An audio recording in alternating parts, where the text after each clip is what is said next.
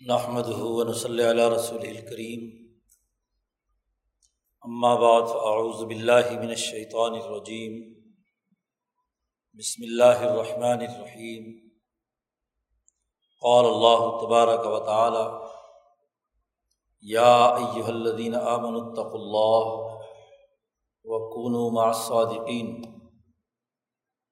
وقال تعالی یا ایہا الذین آمنوا اصبروا و صابر و رابط وطق اللہ لعلکم تفلحون.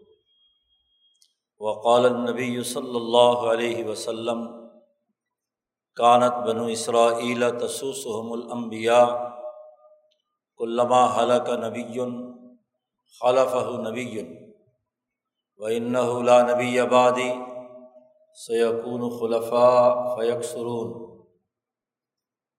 وقال النبی صلی اللہ علیہ وسلم ید اللہ علی الجماع وقال النبی صلی اللہ علیہ وسلم، لا تزال طائفة من امتی قائمین علی الحق، لا يضرهم من خالف صدق اللہ مولان العظیم و صدق رسول النبی الکریم معزز دوستو آج ہم ایک ایسے دن میں یہاں جمع ہے جسے دنیا بھر میں لیبر ڈے کے نام سے منایا جاتا ہے۔ یکم مئی ہے، یوم مزدور ہے۔ اس اہم موقع پر ہمیں اپنی ذمہ داریوں، رویوں، نظم و نسق اور اپنی مزدوری کی حقیقت سمجھنا ہے۔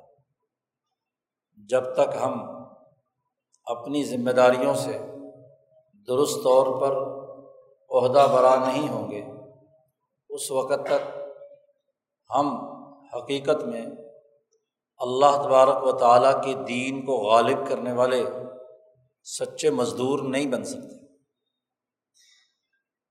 پہلی بات تو ہمیں یہ سمجھنا ہے کہ اس دن کو لیبر ڈے کہا جاتا ہے۔ لیبر کی تعریف معاشیات میں یہ کی جاتی ہے کہ کوئی انسانی ایسی محنت جو ذہنی مشقت یا جسمانی مشقت سے عبارت ہو اور اسے معاوضے کی نیت سے کیا جائے۔ جسمانی طور پر آپ نے کوئی کام کیا؟ ذہنی طور پر کوئی آپ نے جد وجہد اور کوشش کی مینجمنٹ کی، اور اس کا معاوضہ بھی حاصل کرنا چاہتے ہیں، تو دنیا میں معاشیات میں اسے لیبر کے ٹائٹل سے یاد کیا جاتا ہے۔ دنیاوی معاوضے کے حصول کے لیے کام کرنے والے کو معاشی لیبر کے طور پر یاد رکھا جاتا ہے۔ آج وہ دن ہے جو ایسے مزدوروں کے حقوق پر ڈاکہ ڈالنے کا دن تھا۔ پچھلے گزشتہ تین سو چار سو سال کی تاریخ ہمارے سامنے ہے۔ جب اسی دن میں دنیا کے سامراجی ملک نے اپنے مزدوروں کی تباہی اور بربادی کا فیصلہ کیا تھا۔ مزدوروں کا قتل عام کیا تھا۔ اسی کی یاد میں آج دنیا میں دنیا کے مظلوم انسان لیبر ڈے مناتے ہیں۔ گویا کہ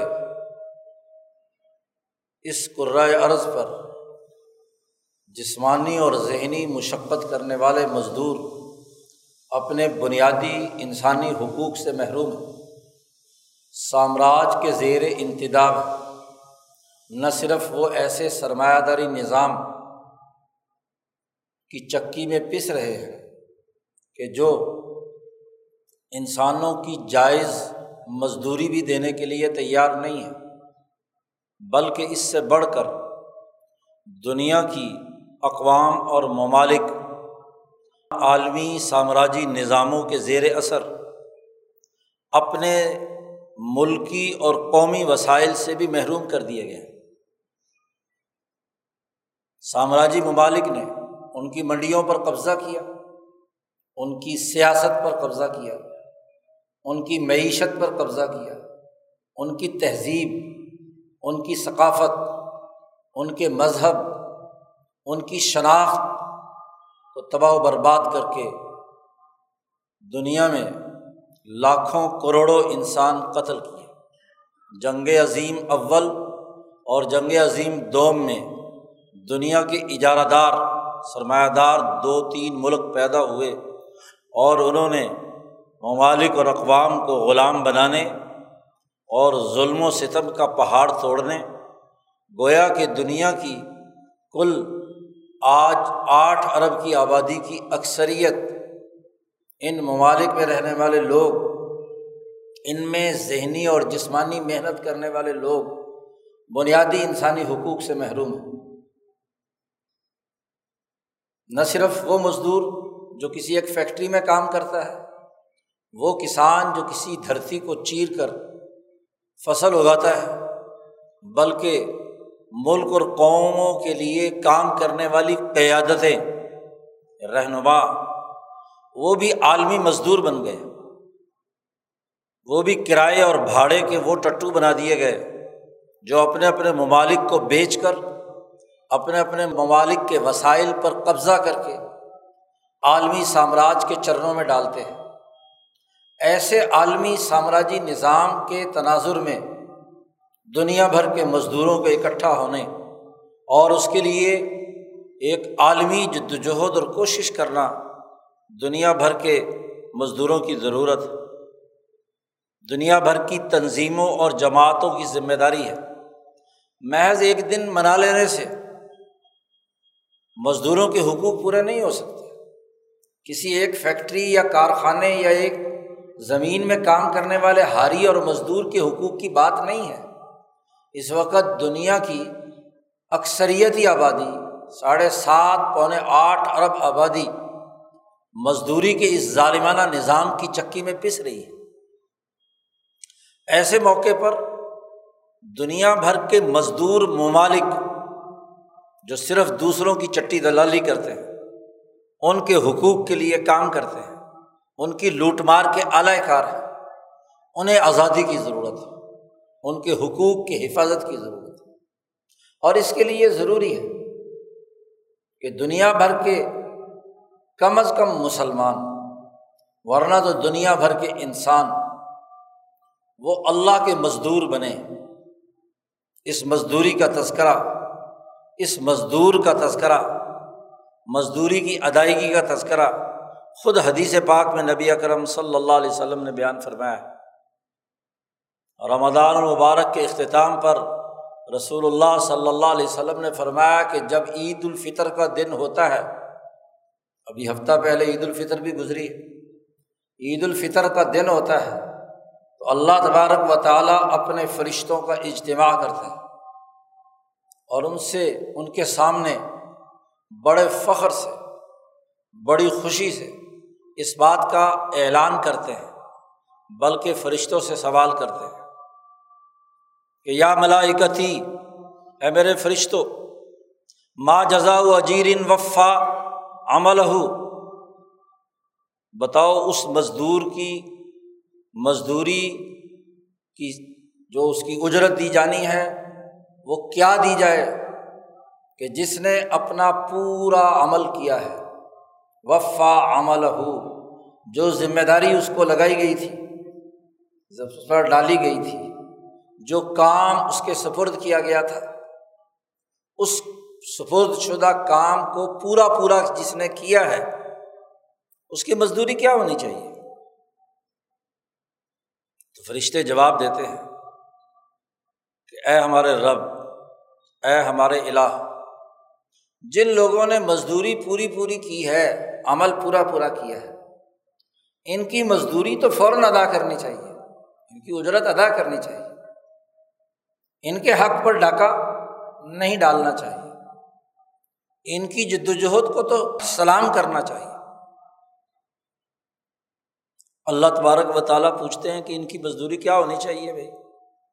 کیا کہتے ہیں یہ لوگ؟ آج کے اس عید کے دن میں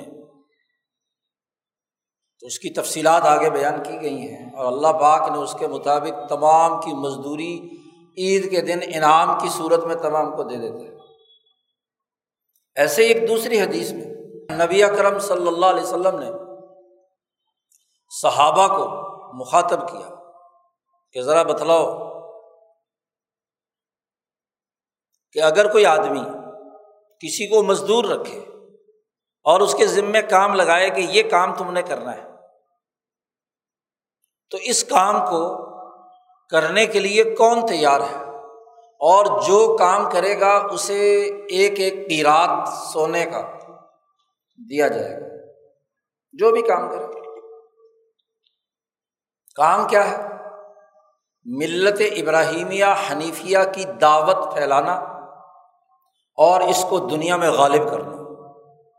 یہ تمہارے ذمے کام ہے۔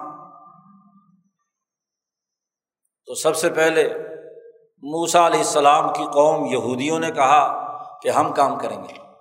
ہم مزدوری کرنا چاہتے ہیں کہ ابراہیم علیہ السلام جو دعوت حنیفیت لائے ہیں، اس دعوت حنیفیت کے فروغ اور پھیلاؤ کے لیے ہم کام کرنے کو تیار ہیں۔ اللہ نے کہا، ٹھیک ہے، کرو۔ تمہاری ذمہ داری یہ ہے کہ اس کو دنیا بھر میں غالب کرنا ہے، اس کا نظام بنانا ہے۔ یہ تمہارا عمل ہے۔ اس عمل کا تمہیں ایک اراد سونے کا تمہیں دیا جائے گا۔ انہوں نے کام شروع کیا، جد وجہد اور کوشش کی۔ صبح سے لے کر دوپہر تک۔ لیکن کام جس اعلیٰ معیار پر ہونا چاہیے تھا، اس مزدور نے پوری مزدوری یہودیوں نے نہیں کی۔ یا کی تو ادھوری تھی۔ اللہ میاں نے کہا، لو جی تم پورا کام نہیں کر سکے، یہ پیسے لو اور تم فارغ ہو۔ اور کون ہے بھائی جو یہ کام کرے گا؟ تو عیسیٰ علیہ السلام کے ماننے والی جماعت عیسائیوں نے کہا، نصارہ نے کہا کہ ہم کریں گے۔ اگلا مرحلہ تمہارا ہے، کام کا۔ زہر سے اثر تک عیسائیوں نے کام کیا۔ اور انہوں نے بڑی جد وجہد اور کوشش کی۔ اور جتنا کام ان کے سفر تھا، وہ کیا۔ کاموں کی تقسیم ہوتی ہے۔ نا جو کام موسوی جماعت کے ذمے تھا، اس نے صبح سے دوپہر تک میں کیا۔ اور جو کام عیسوی جماعت کے ذمے تھا، اس نے زہر سے اثر تک کیا۔ اثر کے وقت تک کام پورا نہیں ہوا۔ انہوں نے کہا، تمہاری بھی چھٹی۔ تمہارا کام مکمل ہو گیا، لو پیسے لو اور جاؤ۔ پھر اللہ میاں نے انسانوں سے پوچھا بھی اور کون مزدوری کے لیے تیار ہے؟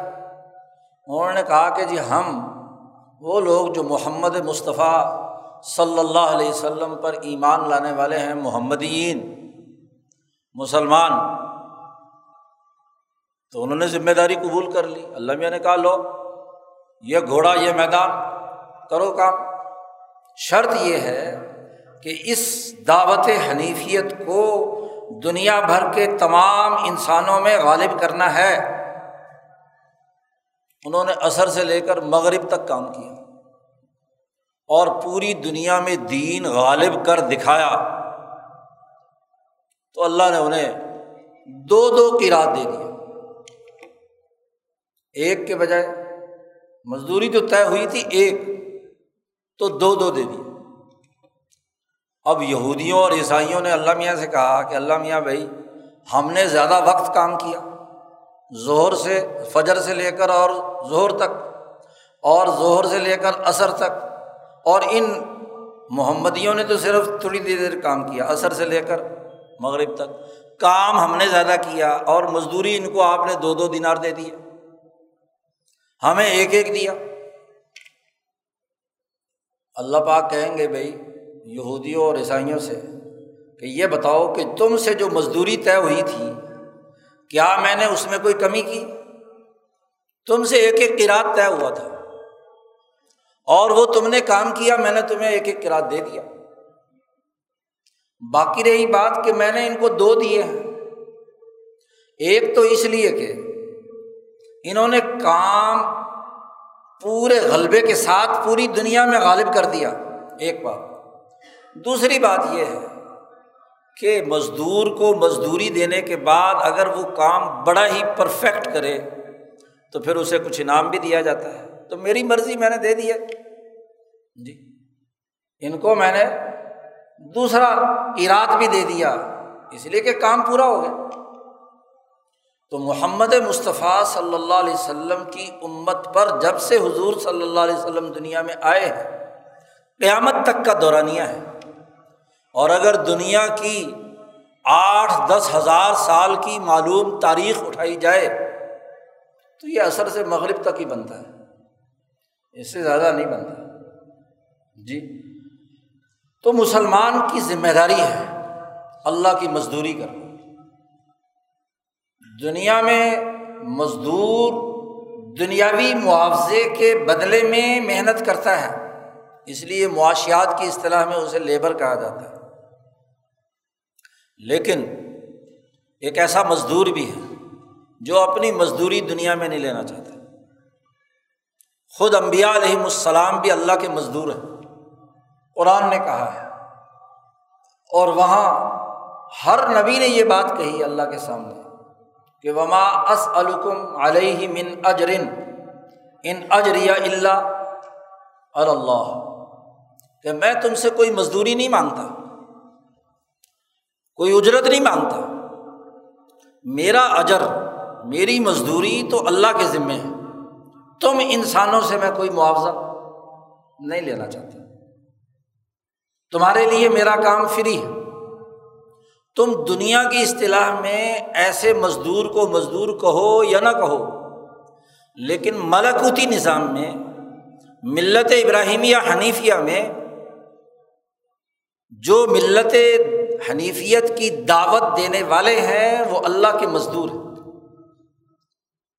تو اب ان مزدوروں کی ذمہ داری ہے کہ وہ اپنی سوسائٹی میں دین کو غالب کرنے کے لیے کردار ادا کرے۔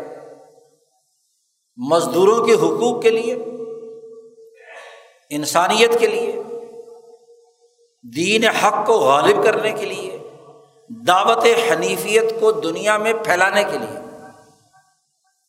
چنانچہ، یہ دعوت حنیفیت کیا ہے؟ اور یہ مزدوری کیسے سر انجام پائے گی؟ یہ وہ اہم سوال ہے جو آج ہم ہمارے دماغوں میں اتنا پختہ اور پیوست ہو جائے کہ یہ تصور آپ کے دماغ سے کھرج کر نہ پھینکا جا سکے۔ آپ کے دل کی گہرائیوں میں، آپ کے عقلی شعور میں، آپ کے نفس کے باطن میں یہ ایسے پیوست ہو جانا چاہیے کہ مزدوری کیا ہے۔ دیکھیے بڑی بڑی بنیادی سی بات ہے۔ مزدور کے ذمے ہم جب کام لگاتے ہیں، تو کام کی نوعیت واضح کرنا، ذمہ داری لگانے والے کا فریضہ ہے کہ کام کیا ہے؟ کام کی نوعیت کیا ہے؟ اور اس ذمہ داری کو ادا کیسے کرنا ہے؟ اور آخری ہدف کیا ہے؟ اس سے نتیجہ کیا حاصل کرنا چاہتے ہیں؟ نتائج کیا پیدا کرنا چاہتے ہیں؟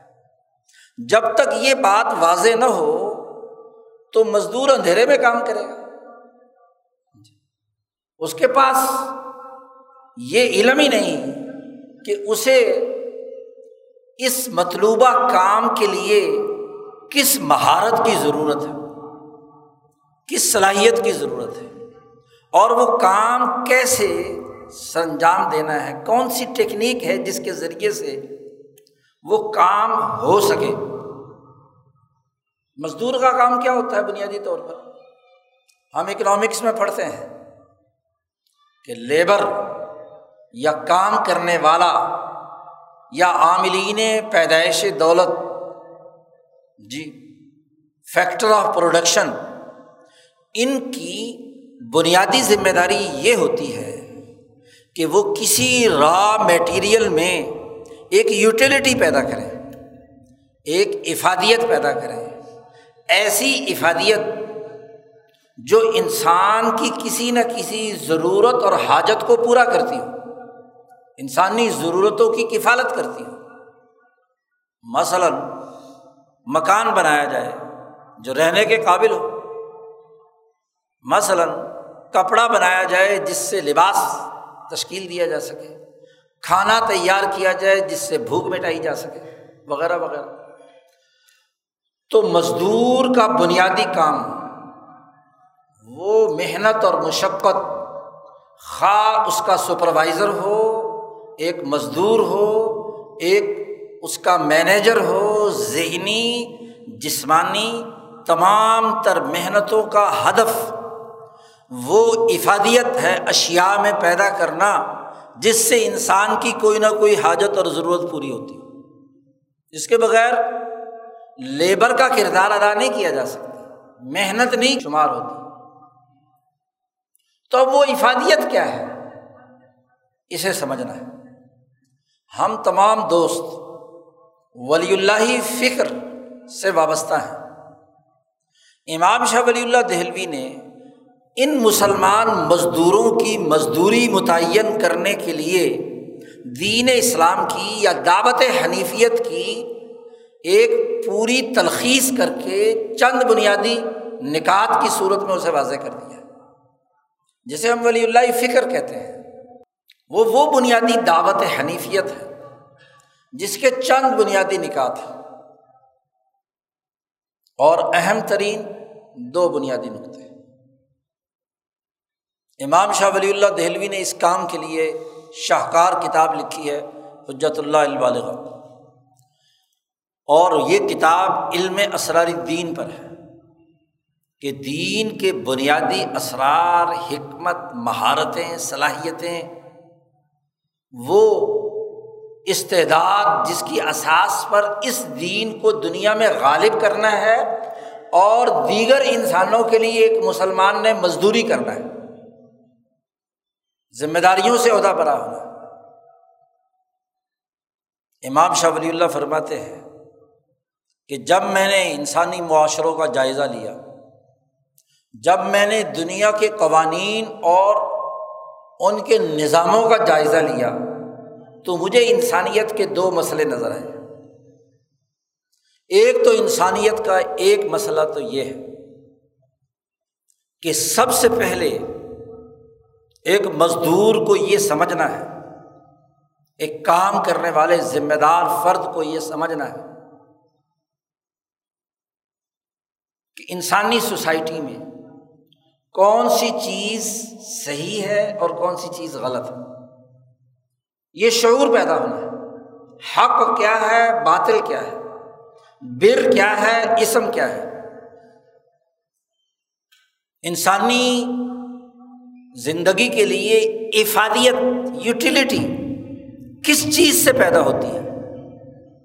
اور کون سی چیز ہے جو انسان کی ضرورت کی اشیا پیدا نہیں کر رہی، بیکار ہے انسان۔ جب تک آپ یہ فرق و امتیاز پیدا نہیں کریں گے، تو آپ کا کام کبھی بھی ٹھیک نہیں ہو سکتا۔ بے شعوری کی حالت میں آپ اگر ایسا کام کر رہے ہیں جو انسانیت کی کسی حاجت اور ضرورت کو پورا نہیں کر رہا، بلکہ الٹا نقصان پیدا کر رہا ہے تو یہ مزدور نہیں ہوتا۔ یہ تو کیا ہے؟ انسانیت کے لیے تباہ کن کردار ادا کر رہا ہوتا۔ ہے انسانیت کی قبر کھود رہا ہوتا ہے۔ انسانیت کو دفن کر رہا ہوتا ہے۔ کہ کام وہ ایسا کرے کہ جس کے نتیجے میں انسانوں کو فائدہ ہونے کے بجائے نقصان ہو۔ اور وہ نقصان نفس انسانی کے لیے، عقل انسانی کے لیے، قلب انسانی کے لیے ہو۔ گو وقتی مفاد حاصل کر لے۔ لیکن مجموعی طور پر انسانیت کے لیے گڑا کھودنے کے مترادف۔ ایک چور بھی نقب لگاتا ہے، محنت تو کرتا ہے۔ اس نے بھی بڑی، بلکہ عام مزدور تو عام حالات میں ریلیکس ہو کر نارمل انداز میں کام کرتا ہے۔ اور چور جس نے نقب لگانی ہو، اس کے لیے تو انتہائی شاطر دماغ ہونا، چوکنا ہونا کہ پکڑا نہ جاؤں، اور پھر نقب بھی لگانا کسی مکان میں، اور پھر سامان بھی اٹھانا تو بڑی دیدہ دلیری کی بات ہوتی ہے۔ اس کی محنت، اگر اسے محنت کہا جائے جی منی لانڈرنگ کی محنت، دھوکہ دینے کی محنت، فراڈ کرنے کی محنت وہ زیادہ ذہنی مشقت اور جسمانی مشقت۔ اگر محض ذہنی اور جسمانی مشقت پر ہی مزدوری طے ہو تو چور ٹاکو کی تو زیادہ بڑی ہونی چاہیے نا، کیونکہ اس نے بڑا کام کیا۔ جی۔ عام مزدور تو نارمل حالات میں کام کر رہا ہے۔ جی۔ تو اب آپ دیکھیے، تو جب تک آپ یہ طے نہیں کرتے کسی نظام میں بھی، اب یہی سرمایہ داری نظام ہے۔ اس نظام میں بھی منی لانڈرنگ جائز ہے؟ نہیں۔ چوری کرنے کو محنت کہتے ہیں، لیبر کہتے ہیں۔ ڈاکہ ڈالنے کو لیبر کہا جاتا ہے۔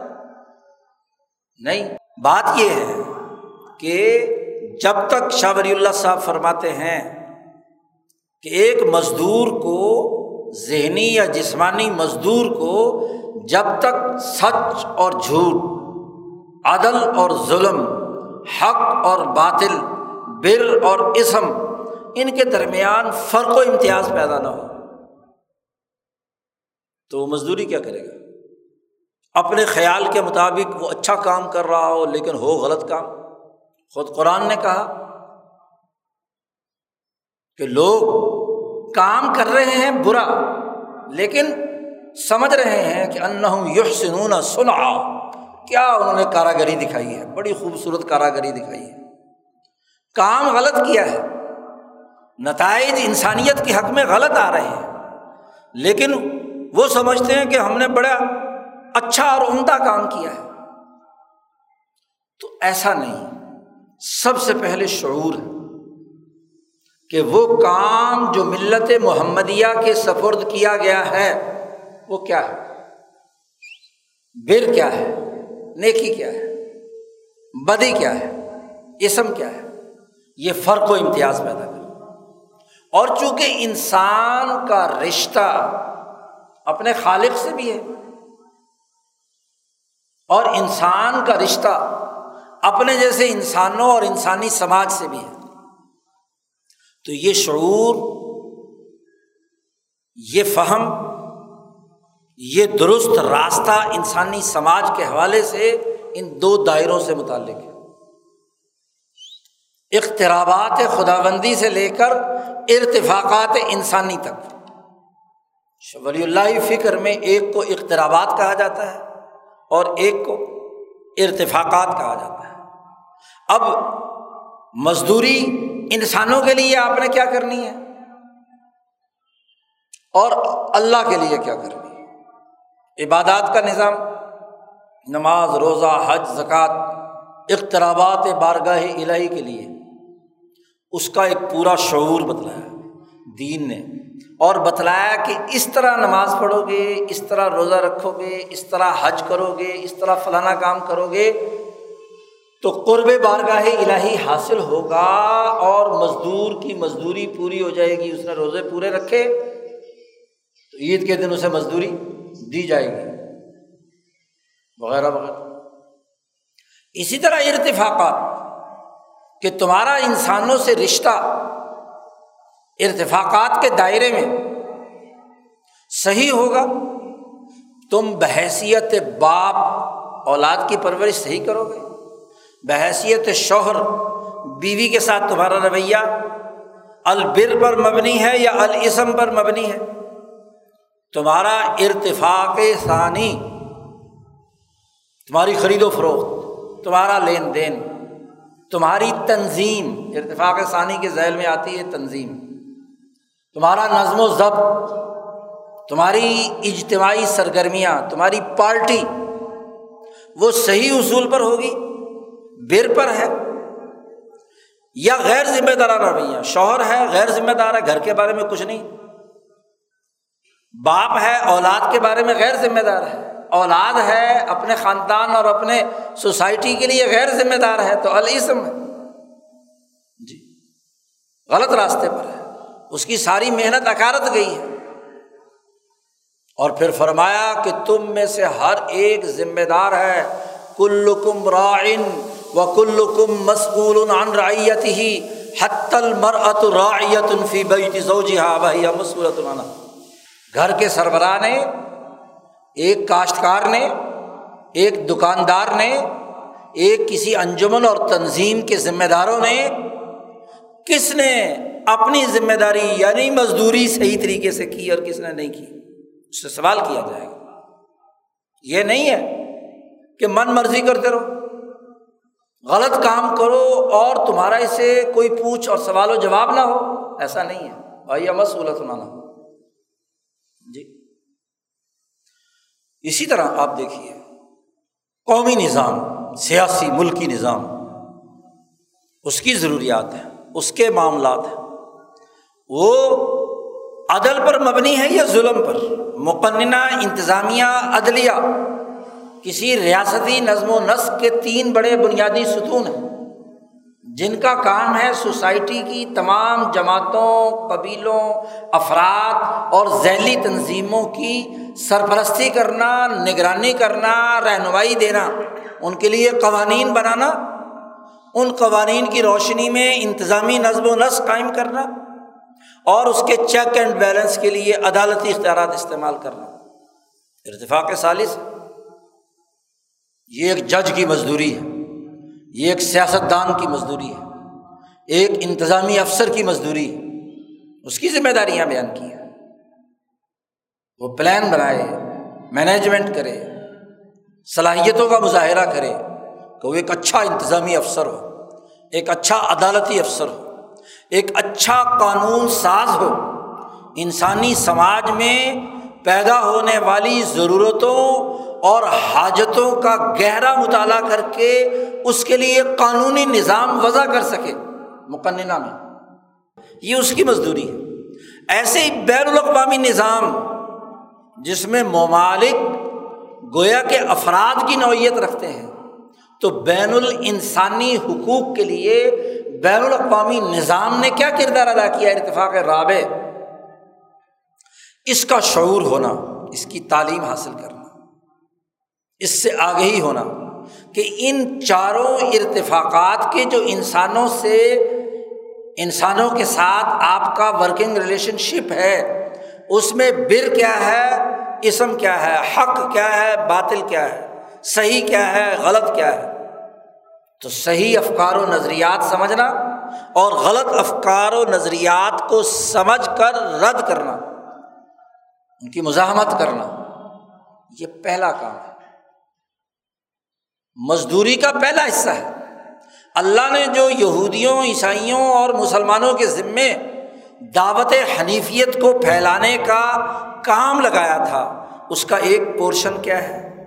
البر ولاسم یعنی وہ شعور، وہ صلاحیت، وہ استعداد، وہ نظریہ، وہ فکر، وہ افکار جس کے ذریعے سے حق و باطل میں تمیز پیدا ہو سکے۔ جب تک آپ یہ نظریہ نہیں سیکھتے، اس وقت تک دعوت حنیفیت کی مزدوری نہیں ہو سکتی، یاد رکھو۔ اور دوسری بات، امام شاہ ولی اللہ فرماتے ہیں کہ میں نے جب دنیا بھر کے قوانین اور دنیا بھر کے معاشروں اور اس میں پیدا ہونے والی ملتوں کا جائزہ لیا، تو دوسری جو حقیقت میرے سامنے آئی، وہ سیاست الملیہ۔ ہر ملت کی ایک سیاست ہوتی ہے۔ اس فکر اور نظریے کا عملاً نظام قائم کرنا، اس کا پریکٹیکل وجود میں لانا، یہ دوسرا اہم ترین کام ہوتا ہے۔ سیاست ملیہ۔ ملیہ کہا ہے یہاں؟ اس لیے کہ دنیا میں، افکار و نظریات کی دنیا میں، حق و باطل کے تناظر میں بڑا واضح سا فرق ہے۔ ایک ملت وہ ہے، میں اپنے جمعے کے خطبوں میں بار بار اس بات کا تذکرہ کرتا ہوں تاکہ یاد ہو جائے جو لوگ سنتے ہیں۔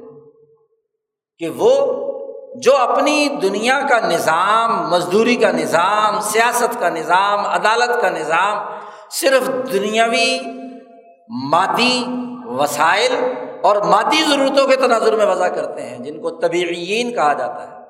ملت طبعین اور ایک وہ ہیں جو علم نجوم کی احساس پر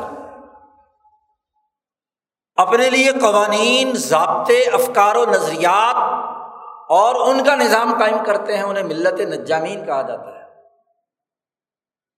اور ملت ابراہیمیہ حنیفیہ جس کی مزدوری یہودیوں، عیسائیوں اور مسلمانوں کے سپرد ہوئی ہے، وہ وہ ہے کہ وہ نہ صرف مادی طبعی تجربات کے نتیجے میں وجود میں آنے والے افکار و خیالات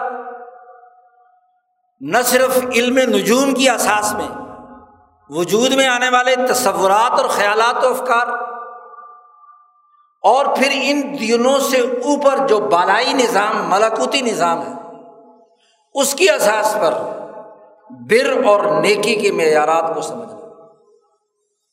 یعنی بے بدی اور برائی، عدل اور ظلم کے پرکھنے کا ایک پیمانہ وہ ہے جو صرف مادی طبی ضروریات اور تقاضوں کے مطابق ہے۔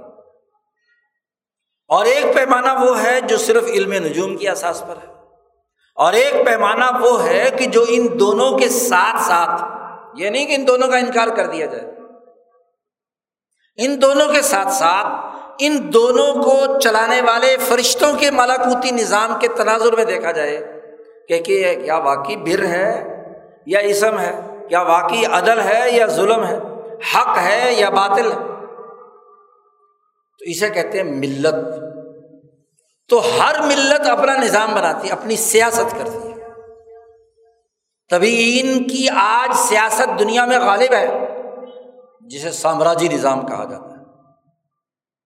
جس نے مزدور کی مزدوری چھین رکھی ہے، جس نے مظلوم انسانوں، مظلوم قوموں، مظلوم ریاستوں کے حقوق چھین رکھے کیوں؟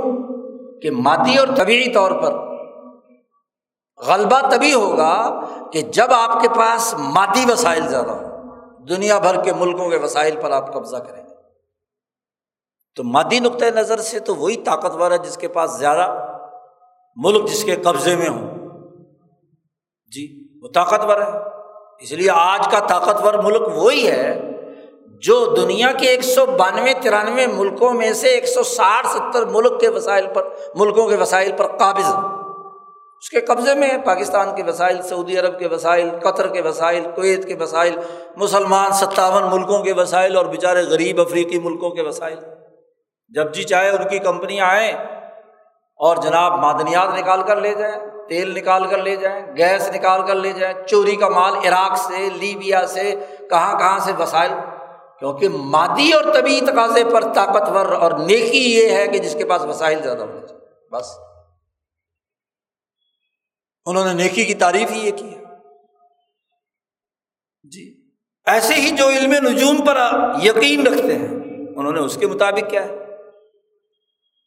ستاروں کی چالیں جو بتلاتی ہیں، اس کے مطابق اپنی ملت تشکیل دی ہے۔ جبکہ ملت حنیفیہ، جس حنیفیت کی دعوت لے کر آپ کی ذمہ داری لگائی گئی ہے، آپ کی مزدوری طے کی گئی ہے، وہ یہ کہ یہ مادی وسائل یا سورج اور ستاروں سے جو استفادہ اس ارض کی مخلوقات کر رہی ہیں، اس پر اجارہ داری نہیں قائم کی جا سکتی۔ کسی مخصوص طبقے کی، کسی مخصوص گروہ کی۔ کیونکہ یہ وسائل ارض کے ہوں یا سورج اور چاند سے جو چیزیں وجود میں آئی ہیں، جسے معاشیات کی اصطلاح میں لینڈ کہا جاتا ہے، زمین کہا جاتا ہے۔ ہم جب معاشیات میں زمین کی اصطلاح پڑھتے ہیں، تو اس اصطلاح کے ضمن میں جو بات کی جاتی ہے، وہ یہ کہ زمین سے مراد یہ سطح عرض نہیں۔ زمین کا اوپر والا حصہ نہیں زمین کی گہرائیوں میں موجود تیل، پیٹرول، معدنیات، ذخائر، تمام، یہ دھوپ، یہ چاند کی چاندنی، یہ پانی، بہتا ہوا پانی، یہ دھوپ، یہ فضا، یہ آکسیجن، یہ ہائیڈروجن، یہ سوسائٹی میں موجود تمام ایلیمنٹ مراد جی۔ لینڈ کی تعریف یہ کی جاتی ہے اکنامکس تو یہ تمام کے تمام اس احساس پر نہیں کہ کوئی مخصوص قوم، مخصوص فرد، مخصوص طبقہ ان تمام وسائل کا مالک بن جائے۔ یہ تمام کے تمام اللہ کہتے ہیں، ہم نے پیدا کیا ہے۔ خالہ خالہ کم ما فل اور جمی تم تمام انسانوں کے لیے پیدا کیا۔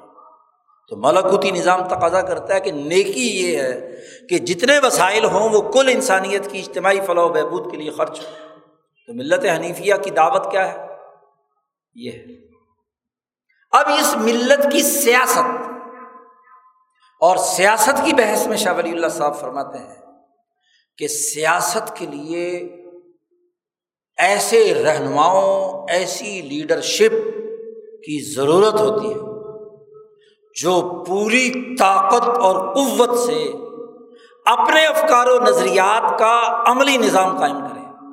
شاہ صاحب نے یہاں قرآن حکیم کی آیت پیش کی ہے ولی کل قومن ہاد ہر قوم کے لیے ایک سچے ہادی کی ضرورت ہوتی ہے، رہنما کی۔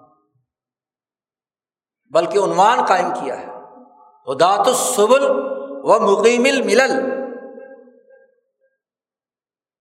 راستے پر انسانیت کو سچے راستے پر چلانے والے رہنما اور لیڈرشپ کی ضرورت۔ ہے جی؟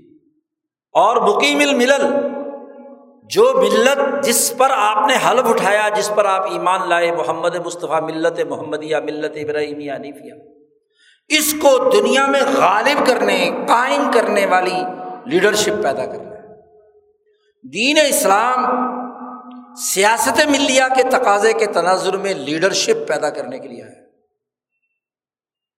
تبھی دنیا میں غالب ہوگا نا۔ بغیر لیڈروں کے گیدڑوں سے کیا ہے دنیا میں کوئی چیز غالب آتی ہے؟ نالائکوں سے نا اہلوں سے، نہیں۔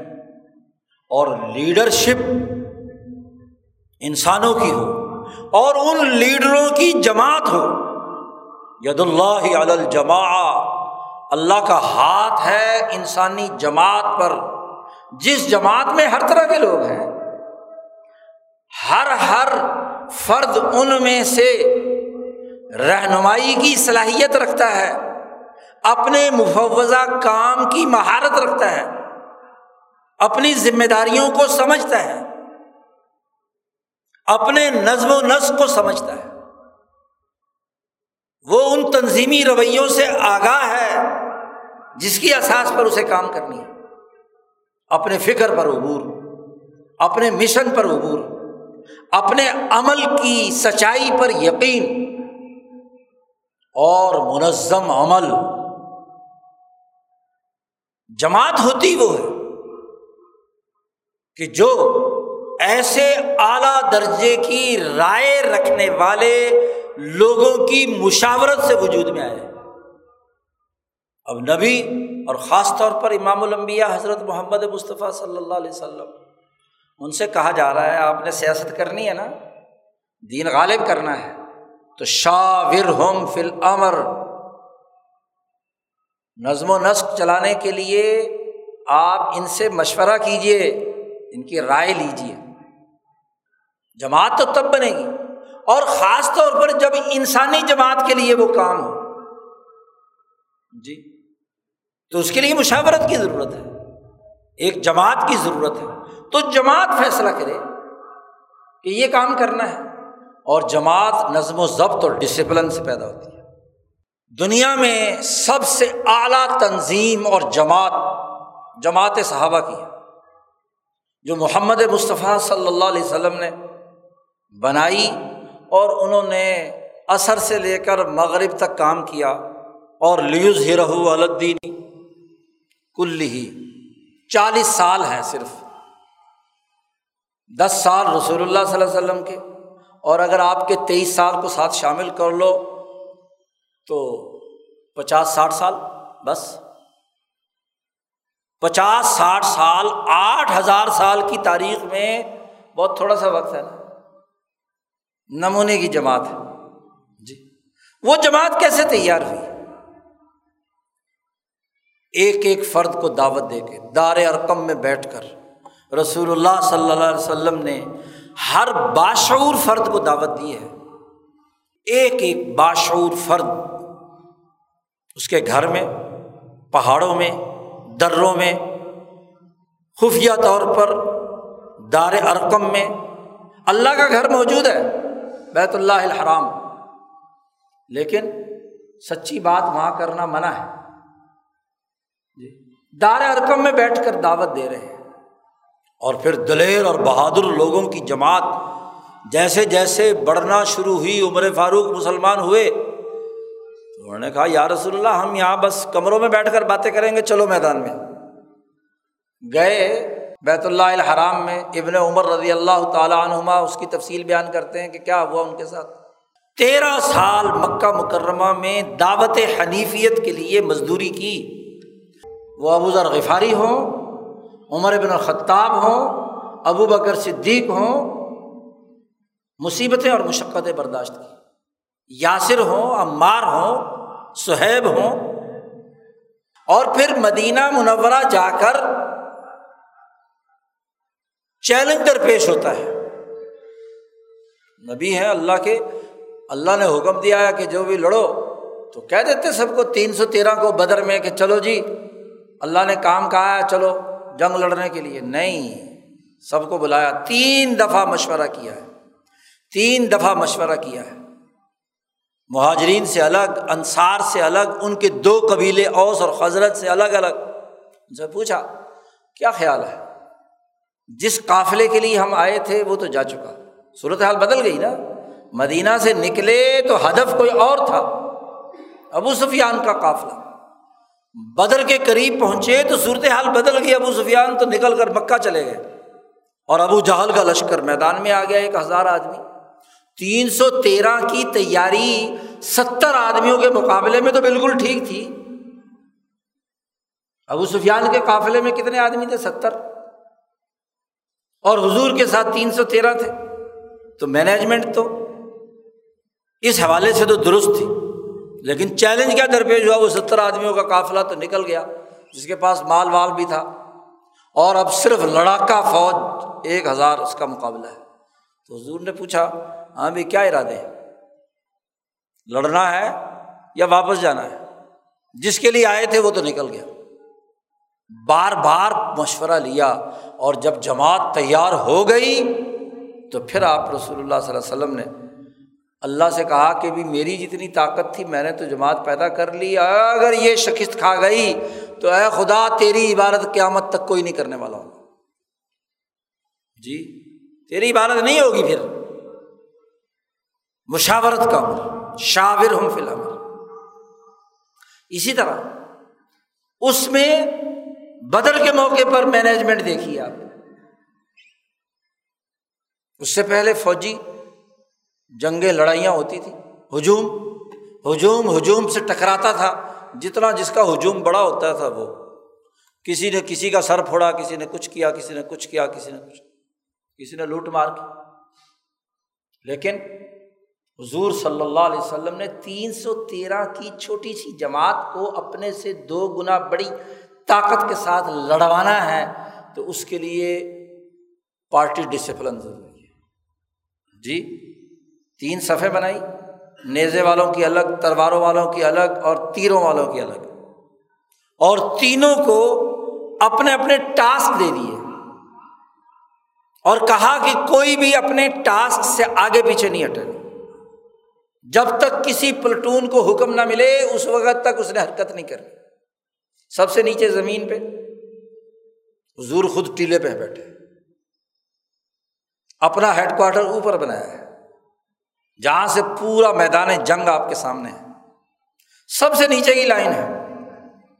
تلواروں والے کھڑے کیے۔ تلوار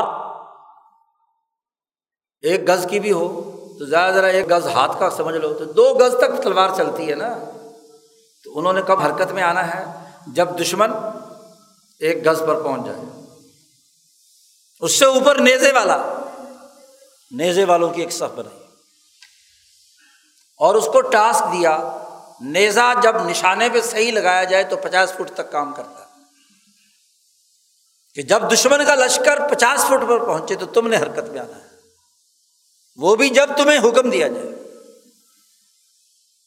اور پھر اس سے اوپر تیر انداز، تیر جو ہے وہ سو ڈیڑھ سو فٹ تک دور تک جا سکتا ہے۔ تو دشمن سو ڈیڑھ سو فٹ دور ہو تو تیر اندازوں نے حرکت میں آنا ہے۔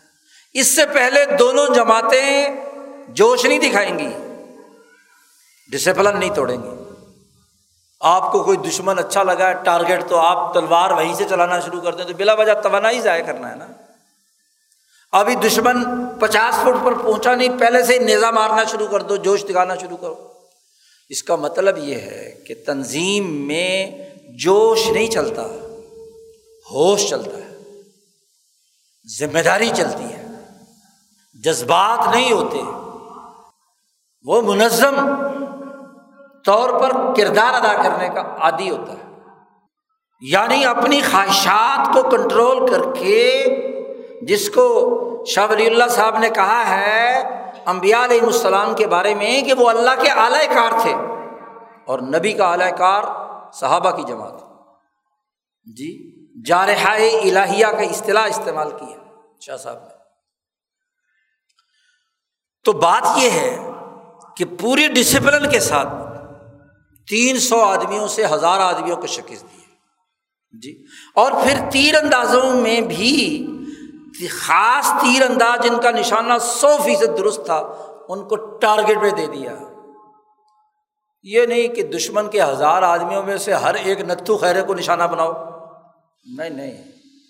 ستر بڑے بڑے چنیدہ آدمی ہیں ان کے، جو ان کی لیڈرشپ ہے۔ اس کی کمر توڑنی ہے، اس کی جڑ کاٹنی ہے۔ کیونکہ ریاست اور حکومت اور طاقت لیڈرشپ کی بنیاد پر ہوتی ہے۔ تو ان کی لیڈرشپ کو ٹارگیٹ کرنا ہے، بس۔ دشمن کی۔ بہت سارے تھے جو مکے کے مشرقوں کے ساتھ ویسے ہی گھسٹ کر آئے گئے تھے۔ انہوں نے کہا، چلو جی باقی نکل رہے ہیں تو چلو تم بھی نکلو۔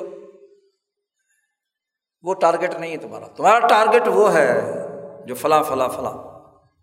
تلوار والوں کو بھی ٹارگیٹ سمجھا دیے، نیزے والوں کو بھی ٹارگیٹ سمجھا دیے۔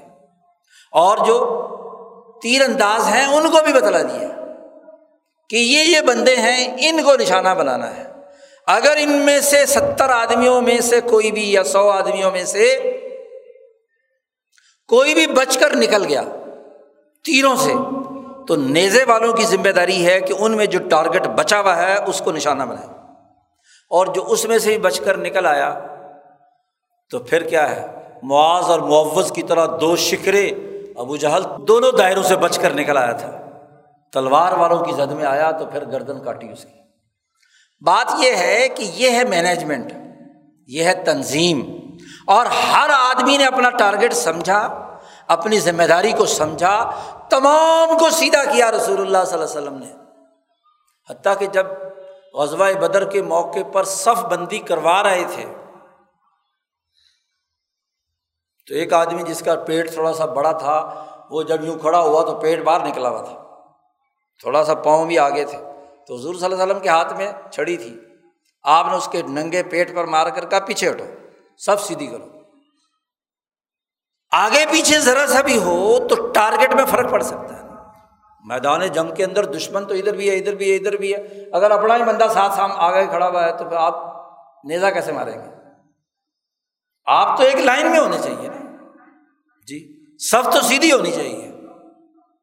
تو سب سیدھی کی ان کو طریقہ کار سمجھایا۔ جی اب جنگ تنظیم سے لڑی جاتی ہے۔ اس دور کا سامراج اس دور کا سرمایہ دار اس دور کا فرعون ابو جہل۔ اور اس کے مقابلے میں آپ نے رہنما پیدا کیا۔ صحابہ کی جماعت میں بڑے بڑے رہنما پیدا کیا۔ ابو بکر، عمر، عثمان اشرا مبشرہ، بدرین۔ اور یہ بدرین کو اسی لیے رضی اللہ عنہم و رضوان اللہ نے زندگی میں کہہ دیا کہ انہوں نے قیادت اور رہنمائی کا شاندار مظاہرہ کیا۔ ڈسپلن کا سب سے زیادہ شاندار مظاہرہ انہوں نے کیا۔ اس لیے ان کی رہنما قرار پائے، بدرین۔ یہ واقعہ، وہ غزبۂ عہد ہے۔ جنگ لڑنی ہے چیلنج درپیش ہے۔ مکے کی طاقت اب ہم، مکہ، مدینہ پر حملہ آور ہوئی ہے۔ تو کیسے کیا جائے؟ مشورہ کیا۔ سب سے رائے لی، اس رائے کے مطابق عمل کیا۔ اس کا مطلب یہ ہے کہ نبی کرم صلی اللہ علیہ وسلم نے فرمایا کہ جماعت بغیر مشاورت کے نہیں ہوتی۔ لا جمع آتا اللہ بھی مشورتن لا خلافت اللہ بھی جماعت ولا جماعت اللہ بھی مشورت کوئی حکومت بغیر پارٹی کے نہیں ہو سکتی اور کوئی پارٹی بغیر مشورے کے نہیں ہو سکتی۔ ایک کام کرنے کے مختلف پہلو کیا ہے مشورہ کا مطلب ہی ہے۔ اور مشورے میں رائے دی جاتی ہے۔ رائے صحیح اور درست رائے بنانا اس کام کی نوعیت کے اعتبار سے صحیح اور نپی تلی رائے قائم کرنا جس کی رائے کوئی نہیں ہے، اس کو عربی میں بڑے عجیب و غریب ناموں سے پکارا گیا ہے۔ تو پھیلی اما کا لفظ استعمال ہوا ہے۔ کہ جس کی جو رائے ہوئی ہاں جی وہ ادھر چل پڑا۔ ادھر والے کی رائے سنی تو اس کا ساتھی ہو گیا۔ ادھر سے دوسری رائے آئی تو اس کا ساتھی ہو گیا۔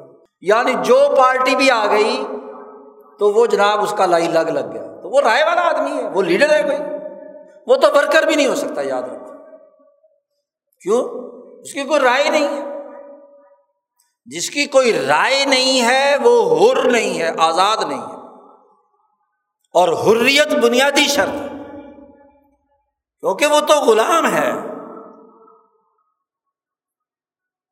پرپگنڈے سے مروب ہو گیا۔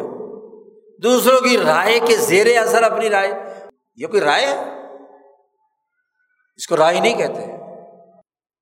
رائے کو سمجھ کر رائے کے ان باریک پہلوؤں پر نظر رکھنا یہی امبیا علیہم السلام کی خصوصیت ہے۔ یہی سچی لیڈرشپ کی خصوصیت ہے۔ اللہ تعالیٰ ہمیں اپنے مشن اور فکر کے، اپنے نظریات کے، رسوخ کے حصول میں ہماری مدد فرمائے۔ تبھی ہمارے لیے کامیابی ہے، تبھی اللہ کے یہاں ہمارا اجر یا اجرت ہے۔ اجرت کے بغیر دنیا میں کچھ نہیں ہوتا۔ ہاں جی اجرت تو ضرور ہوتی ہے۔ یا اجرت دنیا میں لے لو یا آخرت میں لے لو۔ یہاں کی جماعتیں دنیا میں اجرت لینے کے لیے اللہ تعالیٰ ہماری مدد فرمائے۔